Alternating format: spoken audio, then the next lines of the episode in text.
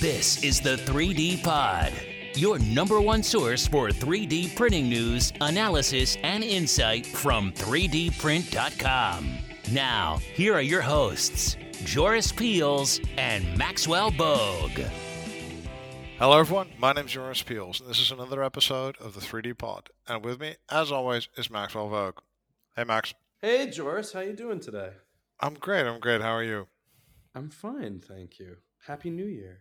Happy New Year to you too. And who do we have on the 3D Pod today?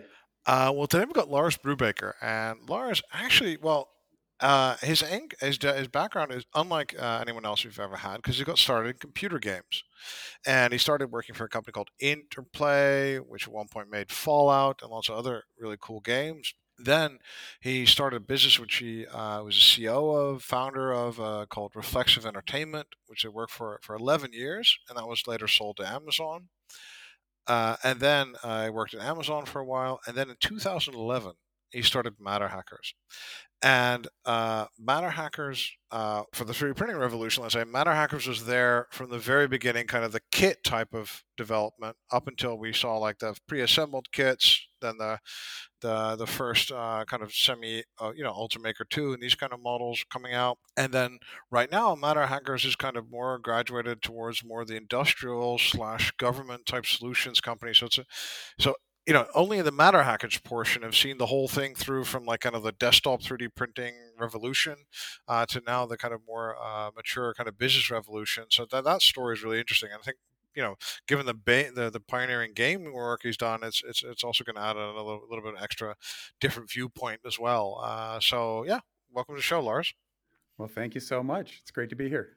So you were okay. You were working in well first you had a gaming career for like a really long time i did for and, like 20 years. Yeah so 20, 20 years, years of computer software. Games. and then yeah, like 20 years of hardware? computer games software right? Yeah. and what made you say oh you know what? I need to go do hardware this making diy movement. That's the next thing for me. So um, when we were in gaming uh, i was very excited about gaming. It's what i started to learn how to do in high school. I wanted to be a programmer uh, you know, I read the Iron Man comic books before they were in fad, and so being an inventor and growing up to do that was my life's ambition. And when and I thought that maybe that's electrical engineering, maybe that's mechanical engineering, but when I finally touched a computer and realized that you could uncompromisingly build the things that you think of, like in engineering, if you build something, by the time it's by the time it works, it's not what you imagined. Uh, whereas in software, by the time you build something, it could be exactly what you imagined. And so I was hooked immediately uh, and wanted to make games. You know, I went to the arcade as a little kid all the time. And so gaming was just this incredible adventure for me. But as I did that for years and years, I kept getting back to that idea, that Iron Man idea, Tony Stark, that I wanted to be an inventor. I wanted to be making things, even though, you know, you can't realize that vision in the same way. And when MakerBot came out, I followed the early RepRap movement, that original open source uh, version as the 3D printing was coming out of patents. And uh, I told my wife at the time I was working for Amazon. I had a three year contract after selling the company to work for them. And I said, I think this is it. I think this is what I want to do next. And so she bought me the first MakerBot cupcake uh, for Christmas, and I put that together. And as soon as it started printing, I was like, "Oh my god, this is this is definitely what I need to do." put that together. that was like yeah, put it together successfully. That was really simple, right? Yeah. Oh yeah, it was a piece of cake. uh, right there. I had one of those. and, and, then I got. I don't agree. And I put that together. But when I saw it and I was looking at the software and the stack, I thought I could do something here. This is this is right. compelling. Right. Yeah. Like there's an opportunity. And so uh, when my contract with Amazon uh, finished up, I got together with Kevin Pope, who's our COO. He had started a software company um, a year before I left, and uh, I convinced him that we should do 3D printing, and we, you know, jumped on this train and started this adventure. And and in the early days, we were printing parts for people. Uh, we were starting to write software, but that was still like a year away from its initial release. And um, then we started selling filament, and we are just doing anything, any scrappy thing that we could to be in the market, to be, you know, trying to pay some bills. How did you find that transition from going from a, a software kind of based company to a hardware style company? In the, in the sense that you now had to deal with very different things. You can't push an update once a product is left, it's left. A warehouse is now required. All that kind of stuff. Was, uh, so I mean, that's a fantastic question because when we started, one of the things I knew was that eventually uh, Matter Hackers, my knowledge base, my network, uh, and our experience would be in this hardware business. And at the time, I thought, compared to what I knew at Reflexive, where I knew the industry players, I knew the other CEOs, I knew how to sell product, I knew what our revenue stream would look like. I didn't know anything. Like I didn't know uh, what how it is that you warehouse inventory, what you have to track. Right. I didn't know anything about like the what we'd have to deal with in returns, what we'd have to deal with with failures, uh, and I and I didn't know any people, right? And we didn't have any employees either, so I didn't even have like the team at our company where I could say these are the trusted people that you can go to because they know how to execute. Um, but I did know that I would eventually have all of that. That eventually, three years, five years down the road, I wouldn't see it that way. I would see it in this new way that I had never experienced. And so that was incredibly exciting and intimidating and occurred, right? So now, yeah, I know uh, supply the chain, impossible the complexity of trying to yeah, inventory right. things and trying to sell small things and trying to, you know, have shipping optimizations and having to deal with missing BOLs, bill of ladings of, yeah, of yeah, coming in. And, and, the nuisance of customers expecting free shipping because somebody else out in the world provides oh, yeah. shipping. And the nuisance of customers thinking that we should pay them for their time that they've that yeah. they've lost. and uh, I mean, I totally am sympathetic to it as a as a person who gets paid, but to assume that Amazon will pay you because your TV didn't plug in quickly, right? That's uh, wishful thinking, which I totally respect, but also it can't happen but they were all new. They were all new stories. I had no concept that this is what we were going to learn. You can't know what you're going to know before you before you get there. I'm curious. Was there one particular thing that you were the most surprised by or the most challenged by? Boy, that is also a great question. I think, I think the most overwhelming thing that we had no concept of was really what carrying inventory means um, when you're doing software for a really long time, and we had a, a game distribution network, so we sold hundreds and hundreds of developers' games as well as our own games.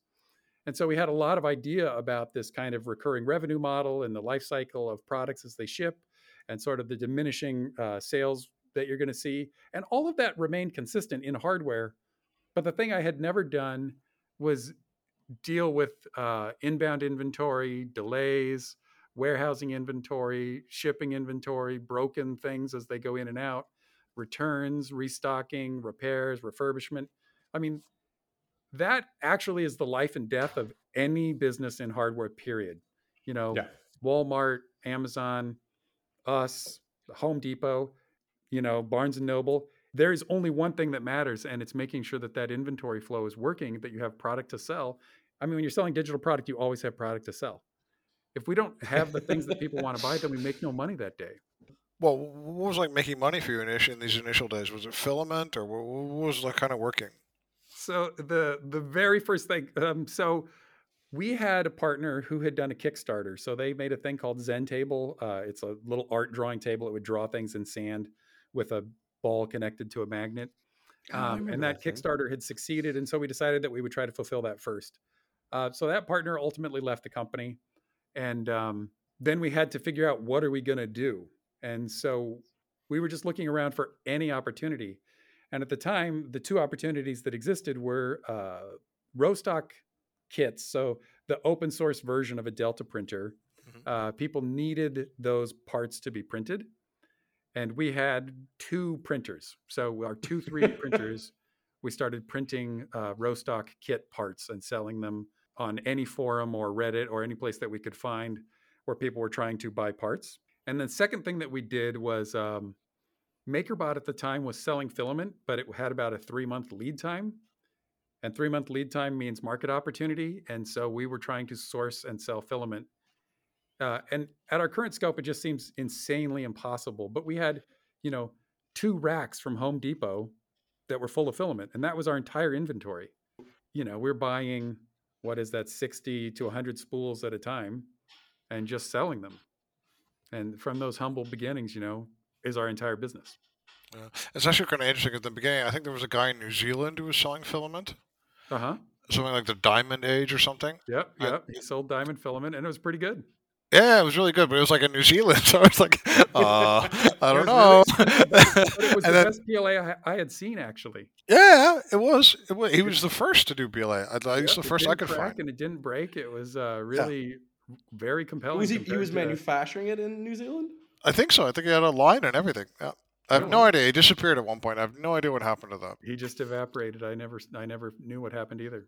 Yeah, I mean, no, they just disappeared. And, a lot of the guys in the early days disappeared, right? Uh, a lot of the guys that were like really early in the beginning of the filament business, it was just uh, the reason why our filament is so expensive is because people were getting it off of Alibaba. It was welding rods, and they were buying it, and they were getting the sample price plus then the uh, DHL or, or UPS cost from China, and that came out to be about fifty bucks or something for one spool. Yep. so that ended up being the price of filament for a long time Yeah. which didn't didn't really make sense. And then uh, and then all these other guys got into it, of course, because they were like, "Wait, you're paying fifty bucks for a, you know a, a, kilo of ABS? What? What are you people crazy?" And then it got much bigger. But in the beginning, there was like very little filament available, apart, and the only good stuff was this dude in Australia, yeah, or New Zealand, sorry. And it was really bad. That's actually really accurate. We had a very difficult time finding PLA that was worth selling. Yeah, Um, and even then, we had a lot of customers who had issues with it. Uh, so we were always trying to figure out how it is that we could get any spooled filament that didn't unwind immediately when you opened up the packaging yeah, and that didn't just crack itself to pieces. yeah. It took us probably six or nine months before we could find an ABS supplier that sold ABS that you could consistently print. Yeah, because it, was all this welding rod stuff, right? So it was like low, 20, yeah, 2012, 2013? When, uh, 12, 13 or something like that. 12 or 13? Yeah, okay, yeah. Yeah.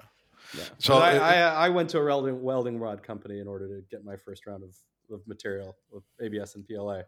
And it was very funny because they also were like, oh, you're another Kickstarter and you want it like next week. I was like, no, I want it in six months. And they're like, oh, someone we can work with. Um, so it was clearly also a lot of people that were wanting instant like filament and weren't willing to wait uh, from a supply chain's perspective, which I find interesting. Uh, there was a lot of bubbling. There were a lot of problems with dimensional Yeah, accuracy a lot and of stuff. point. Yeah, a we had a lot of Roundness. in it. Uh, roundness. Oh my god, it was horrible. Uh, so, how did you guys find a good filament supplier? Because that must have been fun as well.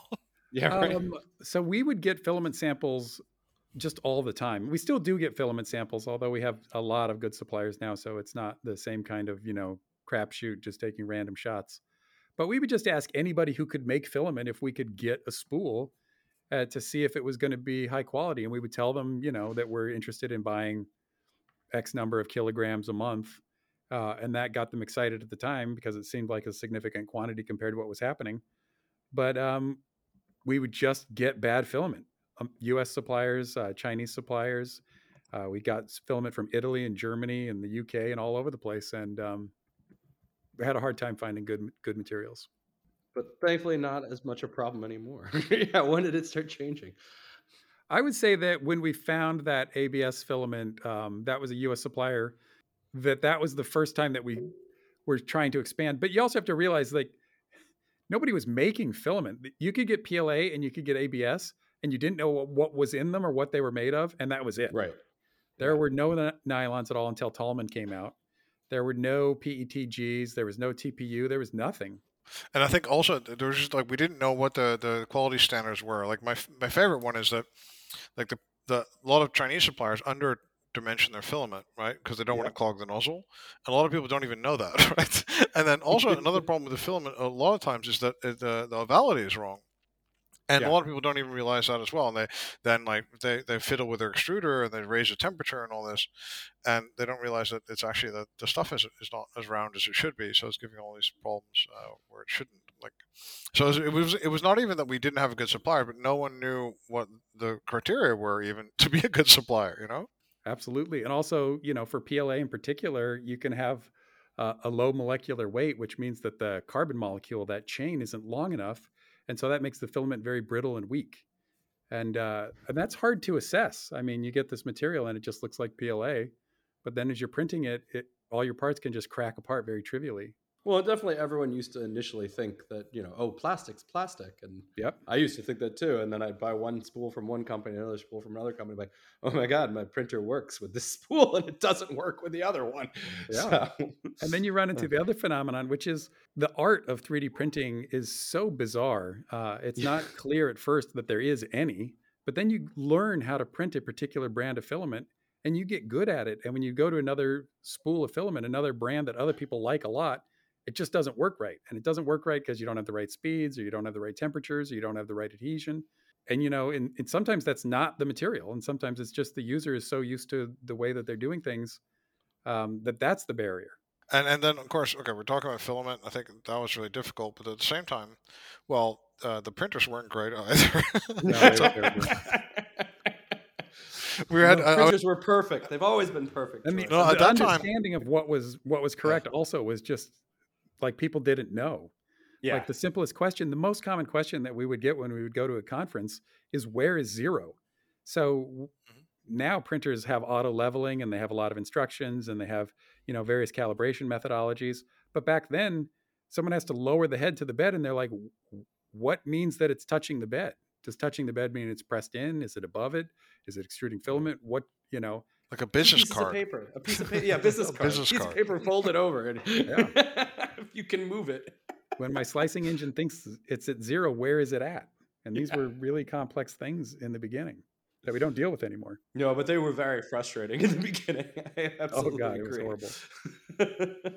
But you were still able to make things that you just couldn't right, make. but it was just such a pain. You're It was right. still to get the- magic. you, yeah, you do your little dance around the machine and then pray to the gods that. It Uh, I just loved that the the old cupcake and the Thing-O-Matic made so much noise because they didn't have uh, uh, partially stepped stepper motors, so they would bang between each step, and it would just sound like a musical instrument, a loud one.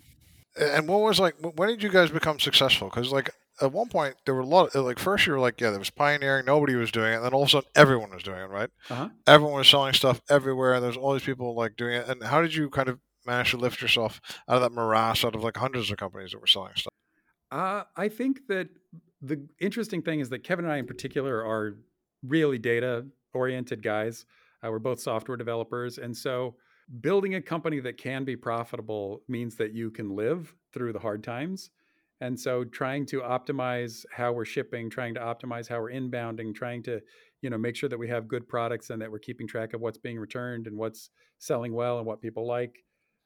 I, I actually think that those fundamentals were the reason that we survived. And then, of course, just the luck. So falling into this opportunity that MakerBot had with um, having that long lead time meant that we could get enough traction and filament that we started buying at a level that meant we had an economic advantage to buying. And once we had enough buying power that we could actually get our inbound price to be a little cheaper, it, it just meant we're not going to go out of business the moment that pricing changes or that uh, you know we get some more competitors. We did. You, how long did it take you guys to achieve profitability?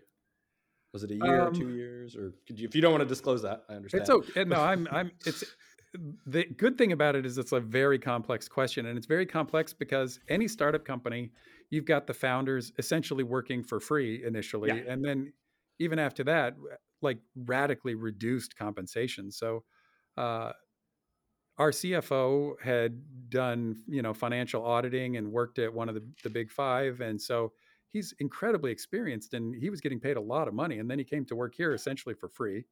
Uh, Kevin, our COO, was a controller at my previous company, and then at Amazon, he was like, you know, a finance guy and a project lead, and so he was getting paid a lot of money.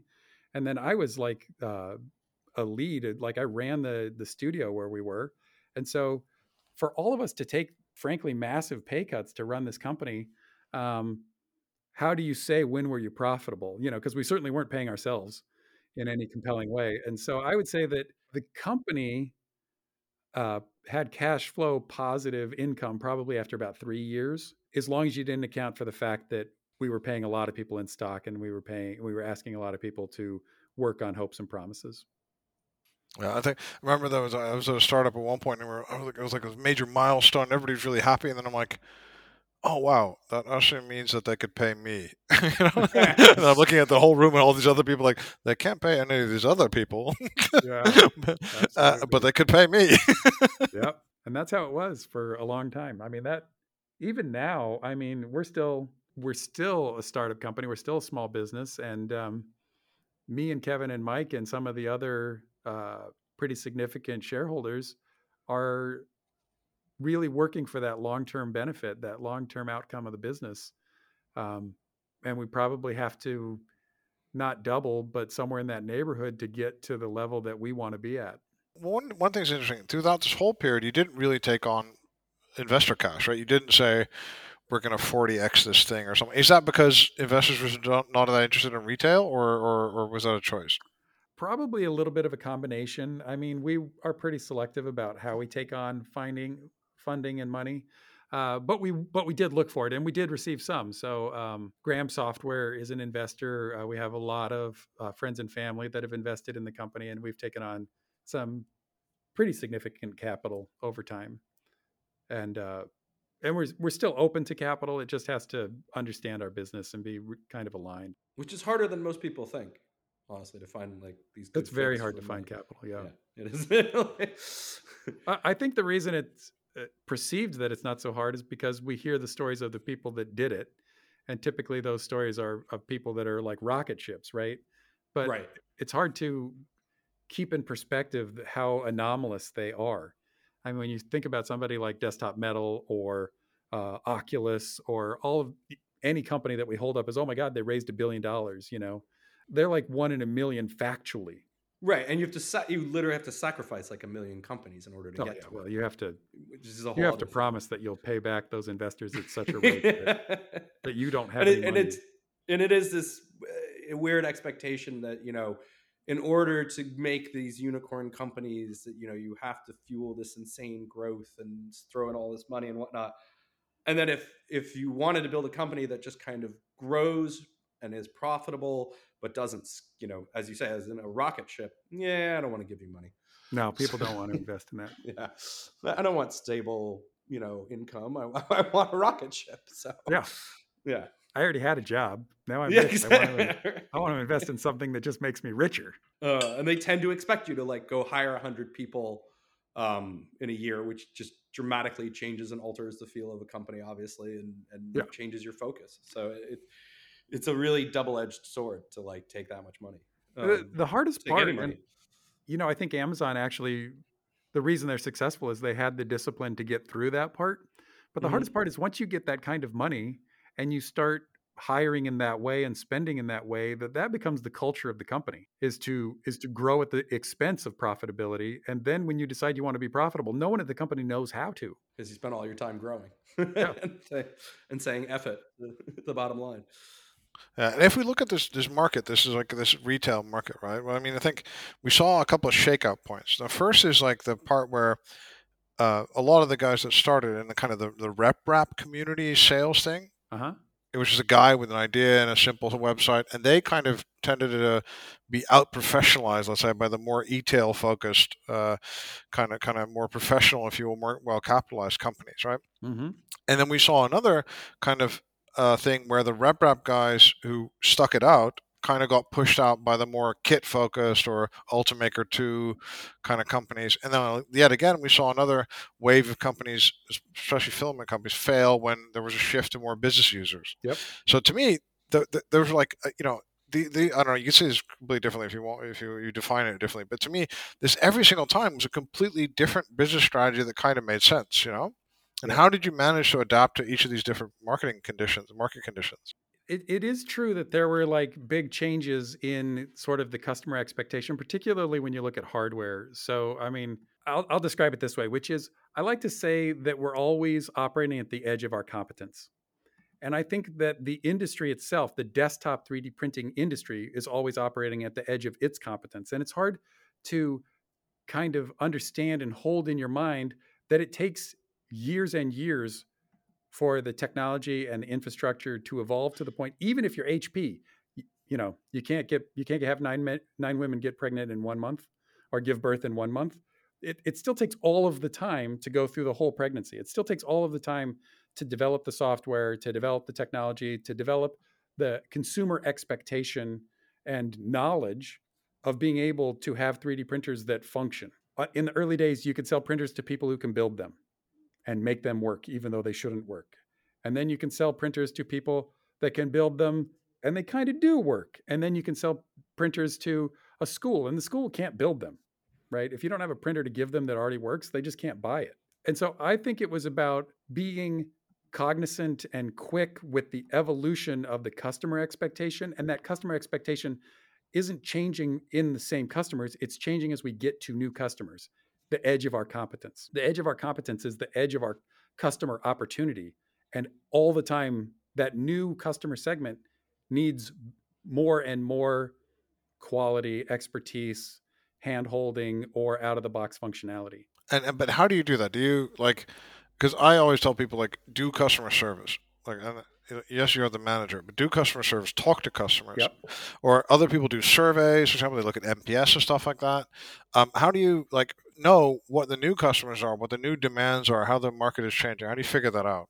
I mean, you you you did say it, and it's really the only way to do it, which is be respecting your new customers because your new customers, the newest customers, are your opportunity because they're representing the tip of the spear. They're representing the the new market segment that is becoming available. So, for instance, uh, when schools started buying 3D printers and libraries started buying 3D printers, we made a really big internal push to make sure that we were participating in that because they represented a new segment. So, like uh, on your list of questions is like the military, and the military is the same thing, which is when they start becoming interested in it, you have to say, well, why is it that they can become interested in this space? And it's from the delta, it's from the new changes that have happened recently, as opposed to they're finally ready to do something. Because Chat GPT is a perfect example. Chat GPT can get a million customers in one week or two weeks or whatever it is, because it's at the level where that many people can adopt it. But then it will hit the ceiling of what it's capable of adopting because that's as useful as it is. And to get to another set of customers, it has to become more useful. Another way to imagine it is how in the world can something like Twitter or Facebook have a thousand engineers, right? Anyone who's a software developer is like, me and three guys could write that. and it's true that you could, yeah, but you can only write the version that nobody can use. Right. Because it needs to have every edge polished for it to be a billion people that use it. That has to be maintained. I don't know if that answers your question, but you know. No, I think, I think that's a good idea because yeah. a lot of people don't. Uh, I think the respect, I think, is, is also really important. The, the real and, and the adaptation, because there's a, t- a temptation to to have the same tone and to have the same customer group and just feel really happy with uh, selling to schools and not realize that there's government users, or not realize that there's a lot of businesses out there, not realize that production. You know, the Creality printers and those uh, low budget machines, as they improve in capability, you have to be ready to move again. You have to be able to say, well, where's the value add that we can do? How is it that we can still have customers that need what we can deliver? Like, why are there customers? And if you're not ready to ask that question over and over, then you'll just stop existing. Like, if you just think you can keep selling a Type A machine that costs $2,000, $2,500, you can't. Uh, there gets to be a new machine that's literally better than your machine that costs $1,000. Yeah, I think I think you did kind of refer to Bambu right now, right? Without referring to Bambu, right? uh, yes, I mean they're a, they're an ex. I mean, but that's just an amazing machine, you know. Uh, yeah, I lo- oh my god, yeah, yeah, yeah. And you have to say, well, well, how can I participate in there other than I hope I can? And that is amazing. I mean, you, you mentioned like Creality, ANET. There used to be like I would turn that thing off every time I would leave to even go to the, like the supermarket or something. I would like, oh, I don't know, I'm leaving the printer in the house. You know, I mean, is that a good idea? And now, you know, the stuff has gotten radically better, right? So I, I do think that's a really important consideration. So, what do you think the state, the current state of the market is? You see it as like a segmented market with these three hundred dollar systems, low cost ones, the the fifteen hundred dollar kind of clone uh, systems, uh, the Prusa kind of model, and then the two and a half thousand dollar full featured ones, five thousand more industrial. Do you see it that segmented, or is it way too early to think of this like that? Um, I do think it's segmented, and I think it's segmented specifically uh, based on people's time um, and what they need. So if you're a college student or a high school student or you know just somebody who wants to do this as a weekend hobby you can afford to spend time getting that machine working. And the thing about a Creality printer is they can print absolutely the same quality as any printer. But anyone who has had one knows that sometimes you're going to get filament jams, you're going to get, you know, bed leveling issues, you're going to have just the random little things or pieces of the printer that you want to upgrade. And some customers don't want to deal with that. Like if you're a military customer or a business customer, enterprise customer, like if you're at JPL or Tesla, you do not want your engineer spending his $60 an hour repairing anything. Right. Like you would much rather just put that in the mail, send it back to us, and we'll send you a new machine than have that guy wasting time trying to unclog a nozzle.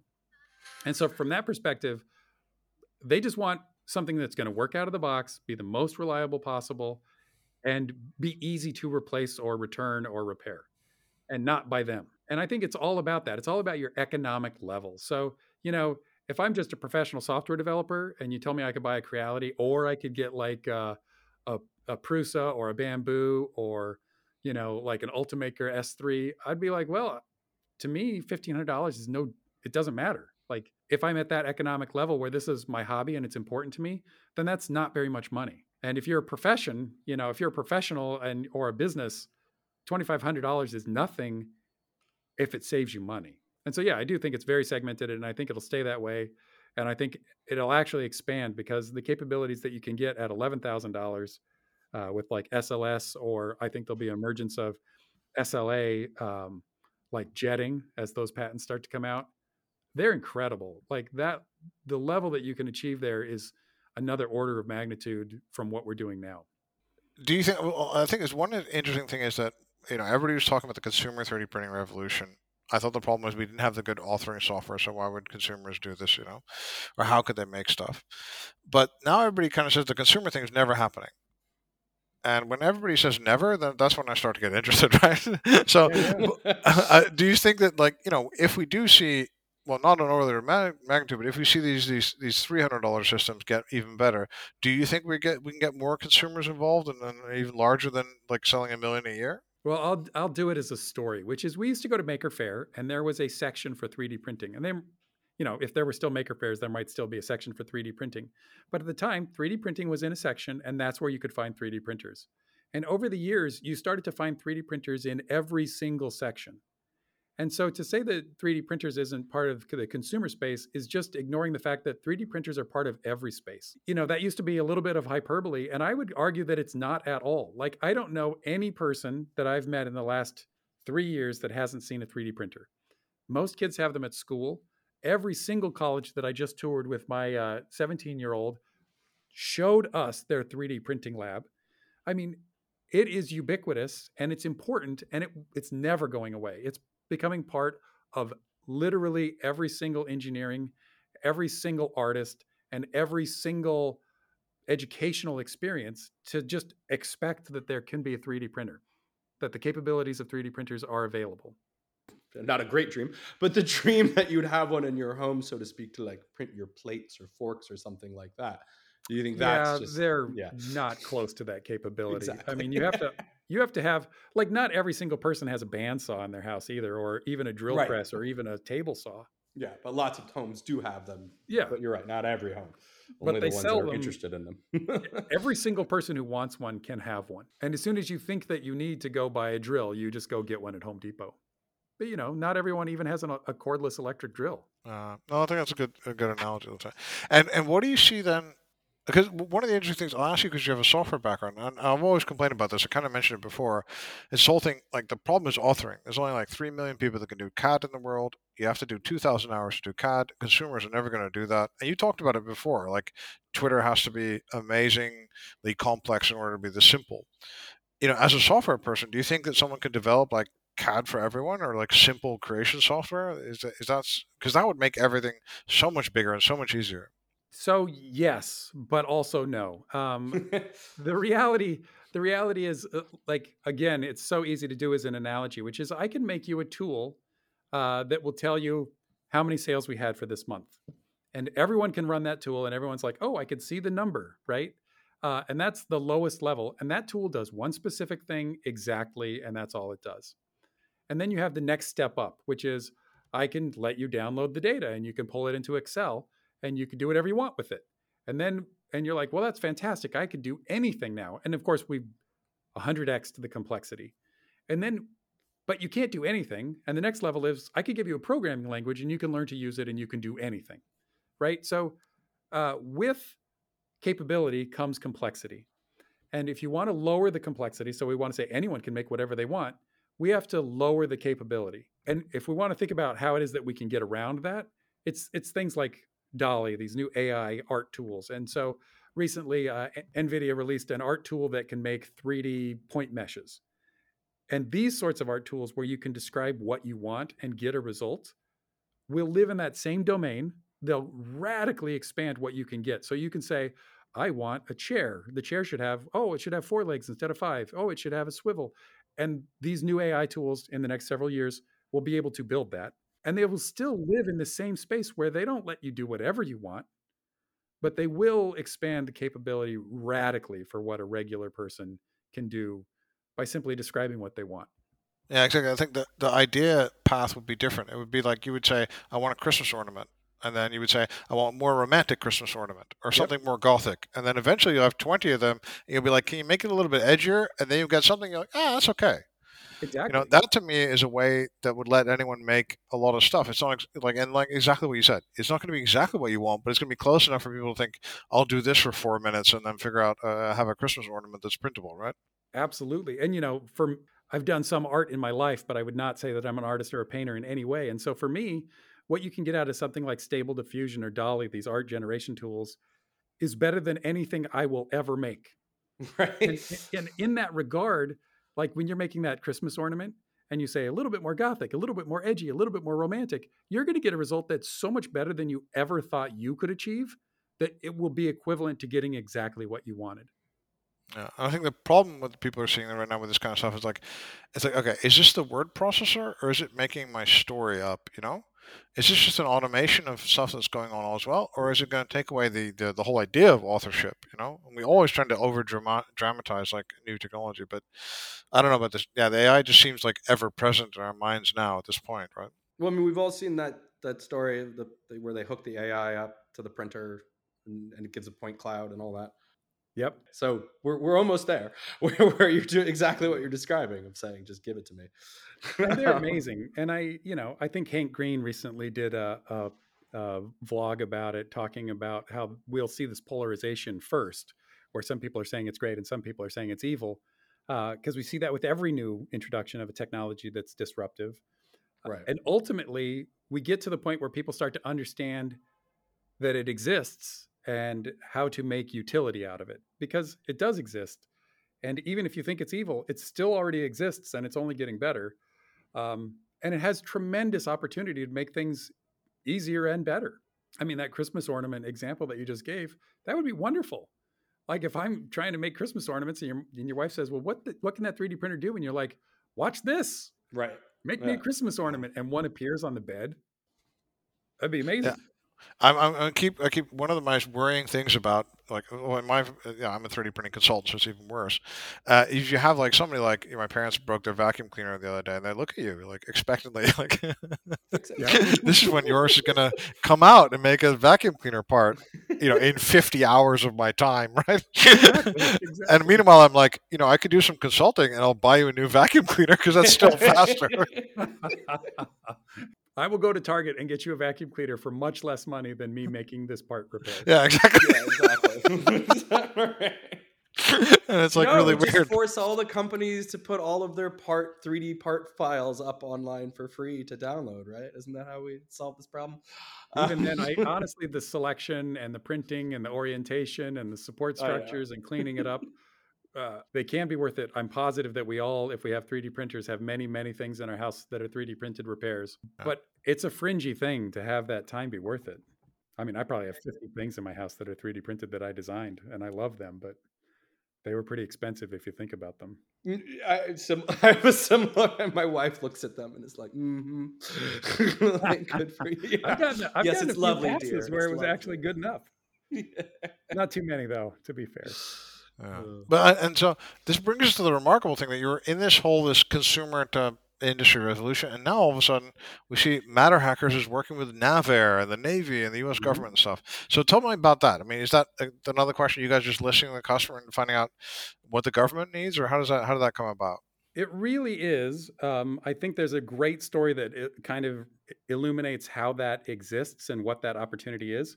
So uh, during the COVID 19 pandemic in the early times, uh, there was a lack of PPE, personal protective equipment, and people were trying to 3D print those face shields. So, and MatterHackers, like so many people, was like, how can we help? What can we do to improve this? What are we good at? Is the first thing that we asked. And what we're good at, and what we do for like NavAir and the military and these other people, is help them succeed, which is the most ridiculous thing. It kind of sounds like a dot com sort of thing to say, you know, we're enabling people to uh, succeed. But that's, but it is real, and it's real in this way, which is people had 3D printers and they wanted to print protect, personal protective equipment, but they didn't know what to do with it. What so you print a face shield? What are you going to do? Hospitals and other kinds of institutions needed this equipment, and they didn't know who to ask to get it. So the opportunity was to coordinate that activity. So we worked with the NIH to get a design approved because a hospital actually can't take a design that's not approved by the NIH. And that was a huge undertaking. Like no one was actually trying to make sure that a hospital can take the equipment and use it. So we got a design approved, the 3DVerkstan design, and some other designs eventually got approved as well. And then we sent emails out to all of our customers and said, if you can 3D print this design that's now been approved and send it to us, we can get it packaged and, and sent out to places that need it. So we could coordinate the actual logistics and the accomplishment of these tasks. That's what NavAir needed. NavAir doesn't need to understand that they could buy a 3D printer. They can buy a 3D printer. What they needed was someone to say, this thing will be at the location that you want it with the right firmware on it and the right hardware on it and the right things disabled and the right filament and the right extra parts and we'll have spare parts and we will coordinate all of the logistics of making sure that you succeed and for a for a place you know that's going to spend millions or hundreds of millions of dollars on something if someone can say i raise my hand to make sure you succeed they say yes please. Because the worst thing that can happen to them is they get a shitload of equipment piled up on some doorstep somewhere and it just sits there. Right. because they don't know how to unbox it and if they did they don't know it passes their security requirements. Uh, and is that the future of business, or do you see this as a continual evolution of this uh, this thing? I think that we intend, and there and is an opportunity to to cater to and provide to that entire spectrum of users, uh, all the way from the consumer who's trying to buy a budget machine, help them understand how to use it, make sure that you know they can both find a machine that's not a lemon, uh, and then have the technical support to be able to get it functioning. And there's that big opportunity for us, which is making sure that these industrial and military and other kinds of clients can succeed at something that they don't have the economic time to fail at. Well, that sounds uh, like a really uh, challenging but uh, the fun path ahead. Lars, thank you so much for being here today, Thank you, guys. and thank you, Max, Always, Joris. Thank you. and thank you for listening. This is another episode of the 3D Pod, and have a great day. You've been listening to the 3D Pod. For more information on what you just heard or to subscribe, visit www.3dprint.com or follow us at 3dprint underscore com.